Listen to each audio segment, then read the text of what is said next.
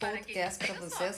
Assunto importante, né? Até porque é um assunto completamente novo, a gente chama de breaking news em relação a processos imigratórios. Vocês estão me perguntando muito, Dani, como ficam as extensões e as trocas de status agora durante a pandemia do coronavírus? Enfim, tem uma resposta para vocês, viu? Até porque foi a própria imigração que emitiu esse comunicado e como muita gente eu sei que não tem acesso a essas informações, eu resolvi trazer aqui no podcast para vocês e compartilhar, porque eu acredito que tem muita gente interessada nesse assunto mesmo. Bom, a imigração, tá?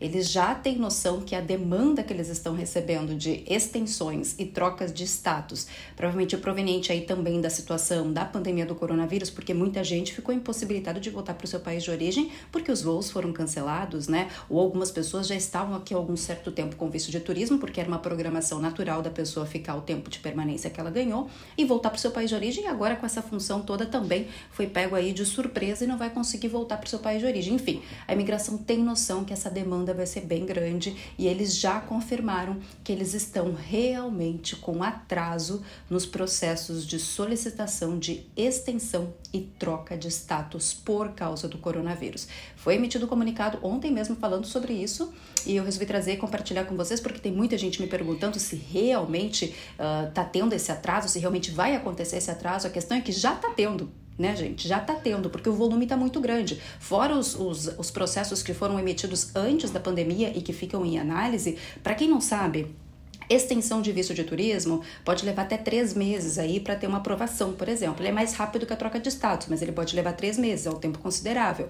Troca de status, por outro lado, leva muito mais tempo. Pode levar três meses, três meses, como pode levar, por exemplo, seis, sete, oito, até um ano. Tem casos de pessoas que ficam um ano aguardando a resposta da troca de status. E enquanto ela aguarda um processo de troca de status, ela não pode fazer nada, porque ela não pode estudar, por exemplo, entendeu? Estudar não pode. Enquanto você está aguardando um processo de troca de status, você não pode estudar na escola. Você tem que aguardar o seu processo ser aprovado para então começar a estudar. Enfim, então muita gente fica nessa, nessa questão: nossa, e agora? Com essa crise toda do coronavírus, com essa pandemia, com o serviço público praticamente funcionando pela metade metade, né? Porque a imigração realmente eles cortaram o atendimento ao público, justamente por causa da questão da pandemia do coronavírus, e por ter cortado isso, eles também diminuíram o, o, número de funcionários que estão trabalhando nessa análise de processos. Obviamente, isso vai, vai acabar gerando consequências como atrasos nos processos. E não pensem que só quem está com processos de extensão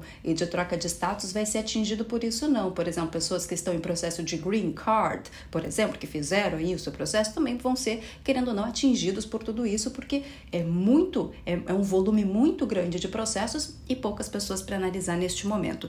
Enfim, só para vocês saberem, foi então confirmado pela imigração que está tendo sim o atraso em função da pandemia do coronavírus, e eles até colocaram lá no próprio site da imigração que as pessoas que foram impactadas diretamente por causa dessa situação do coronavírus e estão nos Estados Unidos com seu visto de não imigrante. O que é um visto de não imigrante?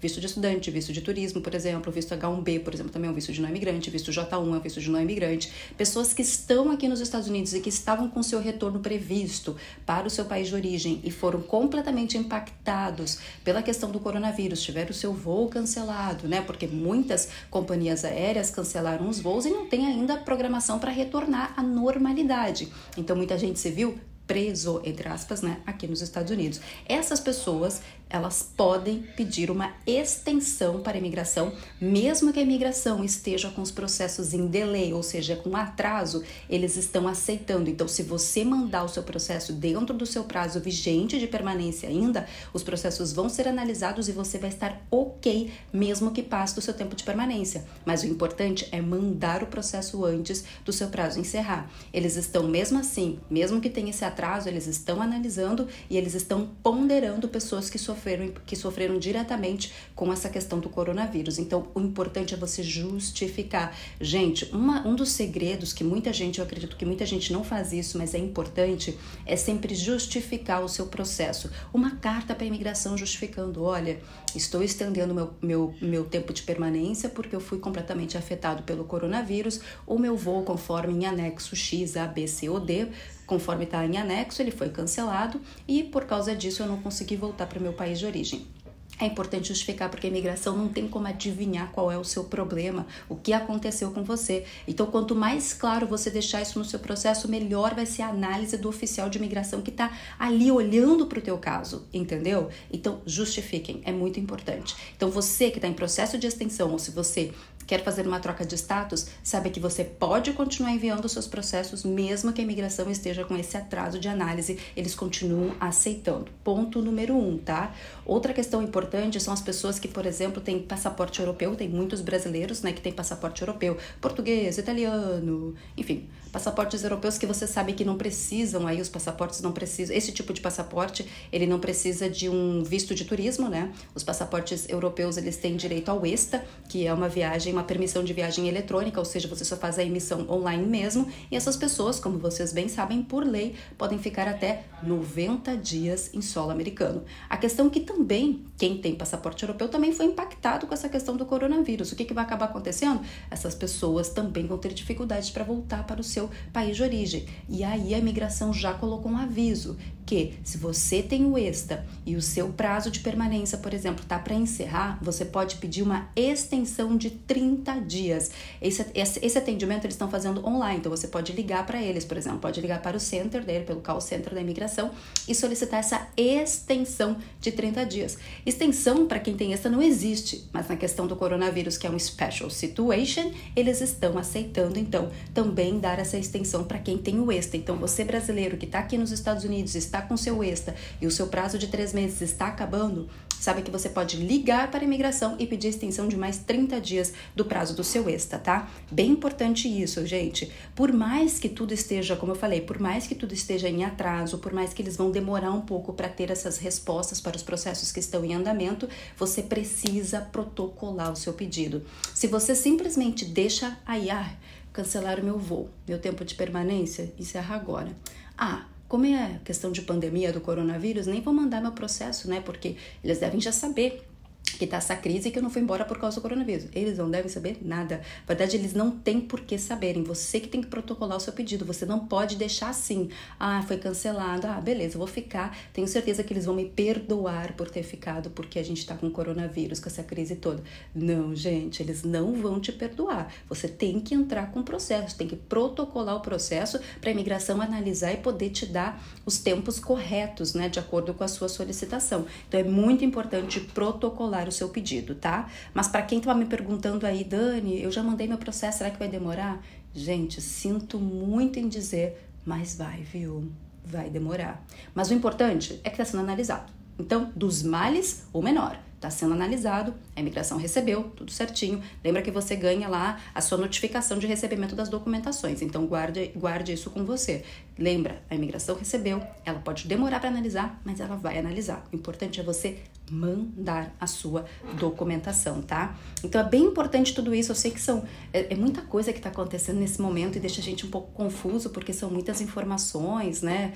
E toda vez que tem essa esse bombardeio de informações, a gente fica confuso, ainda mais com a parte migratória que está toda hora mudando. Muda uma coisinha aqui, muda uma coisinha ali.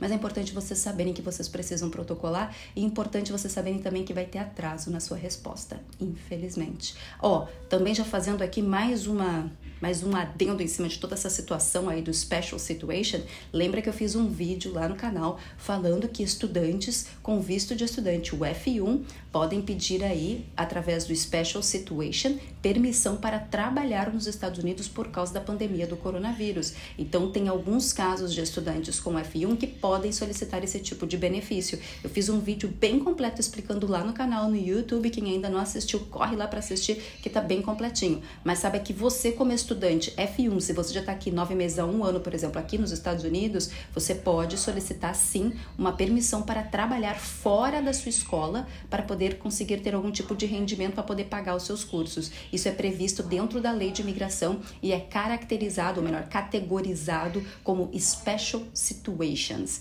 Eu expliquei mais lá no YouTube, se você não sabe sobre isso, por favor, corre lá e assiste que tá bem completo esse vídeo, tá bom? Mas enfim, essa aqui é para ser um podcast bem factual, falando um pouquinho dos reflexos, as consequências, enfim, de tudo isso que está se gerando com, com a pandemia do coronavírus e eu achei importante vir aqui trocar essa ideia com vocês, compartilhar essa informação com vocês e seguimos aqui na luta, viu, gente? Todas as informações que eu acredito que são importantes, eu vou vir aqui trazer para vocês. A gente vai discutir mais e eu espero poder ajudar vocês mais um pouco em toda essa questão.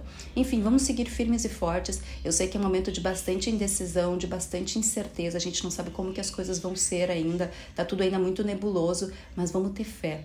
Vamos ter fé que depois de todos esses ensinamentos que o coronavírus está nos dando aí, vamos ter fé que a gente possa voltar como humanidade, né, muito mais unida e muito mais forte depois de toda essa situação. Isso é bem importante, tá, gente? Vocês devem estar escutando o Steph, né? Porque assim, em isolamento, home office, ele tá trabalhando no outro cômodo, eu trabalhando aqui, eu tô tentando gravar meu podcast, mas o marido tá em casa, eu falei para ele não fala muito alto, mas ele continua falando alto, enfim. então vai acabar vazando um pouquinho do áudio dele aqui, por mais que eu tenha assim umas proteções de som, vai acabar vazando. Peço desculpas, mas é a vida no isolamento, é a vida no lockdown aqui na Califórnia.